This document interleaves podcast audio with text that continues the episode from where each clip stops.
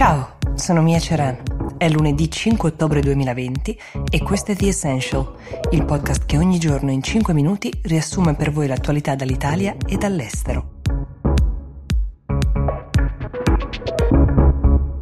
C'è un aggiornamento che una bella fetta del pianeta attende con ansia, è quello sullo stato di salute di Donald Trump, ricoverato per coronavirus in questo ospedale militare molto specializzato, dal quale ieri ha addirittura fatto recapitare un videomessaggio. Non immaginatelo in vestaglia in una camera di ospedale, ha scelto di mostrarsi con un look e un contesto assolutamente operativo e presidenziale, perché dall'immagine che dà dipendono tantissime cose. Pensate soltanto ai mercati impazziti dal giorno della notizia della sua positività. Insomma, è giusto che un presidente rassicuri quanto può. Quello che invece fa discutere in queste ore sono le contraddizioni del suo medico curante Sean Conley, che nel primo bollettino pubblico ha fornito una versione appunto rassicurante e nel successivo invece ha ammesso non solo che Trump ha avuto bisogno di ossigenazione artificiale per ben due volte, non si sa invece se abbia anche la polmonite, e quando gli è stato chiesto come mai le due versioni fossero così diverse ha risposto: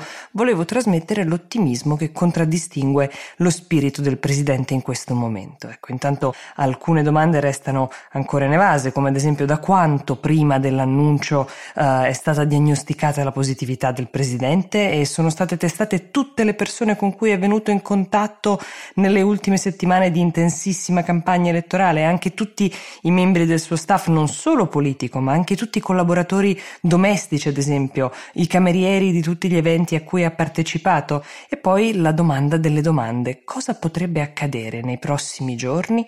Questa invece ha una risposta, perché se il presidente dovesse essere dimesso tra oggi e domani, con ogni probabilità finirebbe la sua quarantena nella sua residenza, forse salterebbero i dibattiti che ancora mancano e sicuramente la maggior parte degli eventi della campagna elettorale, ma la sua salute sarebbe intatta. Se le cose invece dovessero precipitare e si trovasse nella condizione di non poter governare temporaneamente, allora, secondo la Costituzione, dovrebbe firmare una lettera per eh, cedere i poteri al vice e poi riprenderli quando eh, si dovesse riprendere lui. È successo tre volte nella storia: a Ronald Reagan, operato per un tumore, e due volte a George W. Bush, che eh, si dovette sottoporre ad anestesia totale per alcuni accertamenti. Se, sia chiaro, non lo auguriamo a nessuno, incluso Trump ovviamente, il presidente dovesse morire, il partito partito dovrebbe trovare un sostituto prima delle elezioni. Il candidato naturale sarebbe il vice, ma non è scontato. Si dovrebbe comunque tenere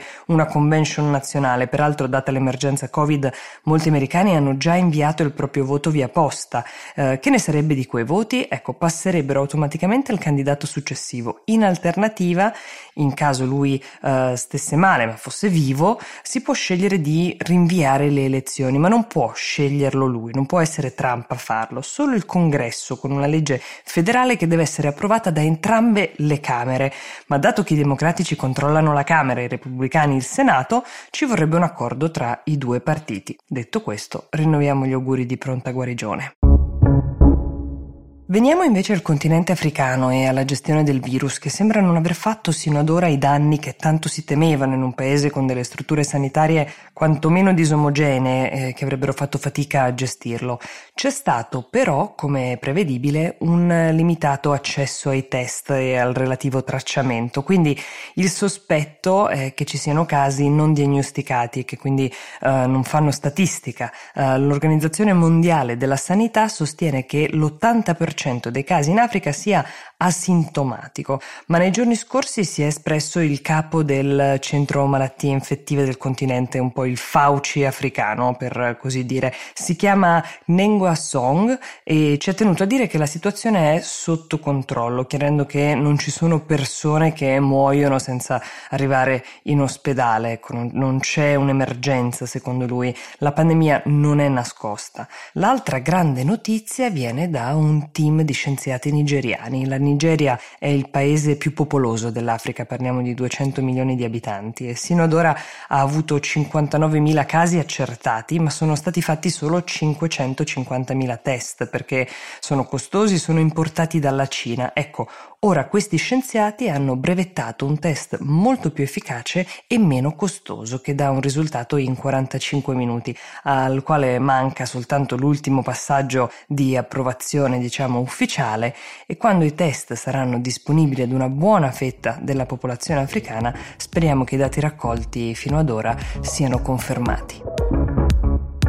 The Essential per oggi si ferma qui, vi diamo appuntamento a domani, buon inizio settimana.